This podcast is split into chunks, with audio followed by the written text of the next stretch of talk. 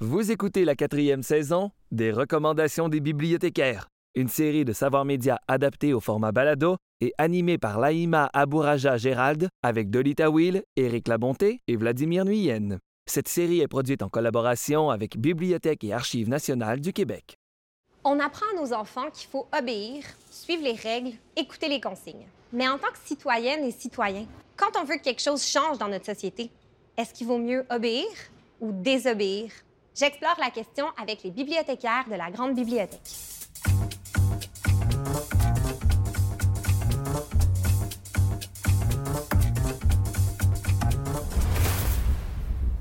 Donc, Vladimir, pour aborder le thème de la désobéissance civile, tu nous suggères euh, cet essai. Oui, il s'agit de Désobéir de Frédéric Gros, professeur de pensée politique à Sciences Po Paris. Il commence euh, en parlant de la pensée de Howard Zinn, qui euh, avance que le problème n'est pas la désobéissance, le problème, c'est l'obéissance. Et où apprend-on à obéir? C'est, selon Kant, à l'école. En fait, la désobéissance, on peut la voir comme un garde-fou de la démocratie. Elle est nécessaire parce que euh, la démocratie, elle, elle seule, ne règle pas tout. Elle intervient quand on est obligé d'agir, parce qu'il y a inégalité, manque de solidarité, injustice. Donc, euh, elle devient une sorte de, de devoir, d'obligation envers soi-même en premier lieu. Donc, euh, il y a le concept de la, de la responsabilité qui est important parce que, euh, comme le dit l'auteur, désobéir, c'est s'obéir soi. C'est sa conscience qu'il faut écouter euh, au bout du compte pour ne pas se trahir. Merci beaucoup, Vladimir. Éric, donc, tu tiens dans tes mains deux ouvrages majeurs. Oui, tout à fait. La désobéissance civile de Henry David Thoreau et La lutte non-violente, pratique pour le vingt et unième siècle de Gene Sharp chez Écosociété. Tout d'abord, euh, la désobéissance civile, c'est une conférence qui a été donnée par Thoreau en dix-huit cent quarante-huit dans la ville de Concorde, au Massachusetts. Thoreau, c'est vraiment le père du concept. Et son texte est d'actualité, justement, parce que ça théorise toute l'idée qu'il faut Euh, affirmer nos opinions de manière concrète, pas seulement les dire comme ça. S'il avait vécu aujourd'hui, il aurait dit que faire des likes sur les médias sociaux, c'est pas assez. C'est ce qu'il explique dans sa conférence Thoreau, le droit de placer sa conscience au-dessus de la loi. Puis il va même jusqu'à dire que dans un régime qui emprisonne quiconque injustement, bien, la place du juste est en prison. Wow! Thoreau s'élevait contre l'esclavagisme, mais je veux dire, avec les émeutes de Black Lives Matter, malheureusement, c'est encore d'une actualité criante, tout ce qu'il dénonçait déjà à l'époque.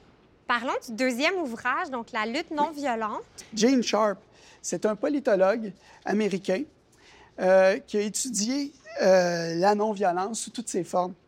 En fait, dans cet ouvrage-là, qui est extrêmement bien fait, il décortique le pouvoir. Il décortique quel type de lutte non-violente on peut avoir. Par exemple, euh, la protestation puis la persuasion. Il y a aussi la non-coopération et l'intervention non-violente. Il montre les bases de la stratégie, les... de qu'est-ce qu'on utilise, dans quel cas. Euh, si ça échoue, qu'est-ce qu'on peut faire? Tu prends ça comme un livre de recettes. La table des matières est, est très, très bien construite et euh, n'importe qui peut euh, aller lire un extrait, aller lire ce qui, ce qui l'intéresse. Je dirais qu'avec un livre comme ça, euh, on va au-delà des sifflets puis des pancartes lors des manifestations. Tu as aussi un documentaire à nous suggérer de Yes Men Fix the World. Oui, tout à fait. Euh, Sun Tzu a dit dans L'art de la guerre, ça prend parfois un mensonge pour faire apparaître la vérité. Et les Yes Men, c'est des activistes. Mais plutôt que de faire des manifestations, eux, ce qu'ils ont fait, c'est qu'ils se font passer pour des représentants des compagnies qu'ils détestent et qui en profitent pour dénoncer les choses répréhensibles que la compagnie fait. C'est une nouvelle façon d'envisager euh, l'activisme euh, autrement que faire des manifs dans les rues. Eux, ils s'habillent en complet cravate, puis ils parlent la langue de bois des politiciens et des hommes d'affaires. Fait que c'est, je trouve que c'est une belle façon, de, justement, de faire des coups montés. Il y a trois films des Yes Men. Puis euh, ils ont fait aussi une édition euh, du Time, ce qu'ils annonçaient avant euh, la fin de la guerre en Irak, avant tout le monde. Fait que ça a le mérite de mener justement l'attention médiatique sur les sujets qui sont peut-être moins traités par les grands médias. Merci beaucoup, Éric. Bienvenue. Donc, Delis, pour parler de désobéissance civile, tu nous conseilles un roman.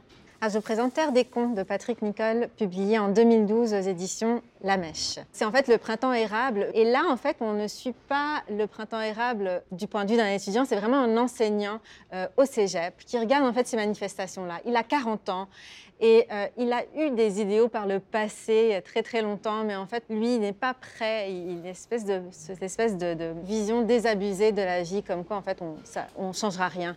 Même en faisant des manifestations, ça ne changera pas grand-chose. Patrick Nicole est enseignant au collégial, au cégep, euh, et puis euh, il a au, autour de quarante ans, donc on, on pourrait associer le personnage principal euh, à l'auteur.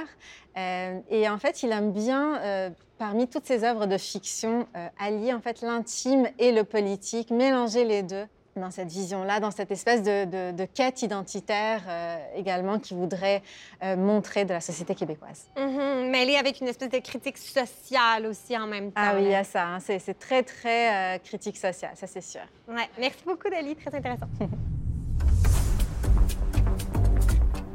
C'était Les recommandations des bibliothécaires, une série adaptée au format balado, animée par Laïma Abouraja-Gérald, avec Delita Will, Éric Labonté et Vladimir Nuyen. Merci à toute l'équipe, à la réalisation et au montage, Charles Massicotte, à la direction de production, Michel Sabourin, à la coordination de production, Camille Renault, à la coordination de post-production, Stéphanie Basquin, à la prise de son, Serge Bouvier, au mixage sonore, Michel Marier, à la production déléguée Véronique Gabat, à la production exécutive Nadine Dufour, avec la participation de Jérémy Desbiens. La série Les recommandations des bibliothécaires est produite en partenariat avec le gouvernement du Québec.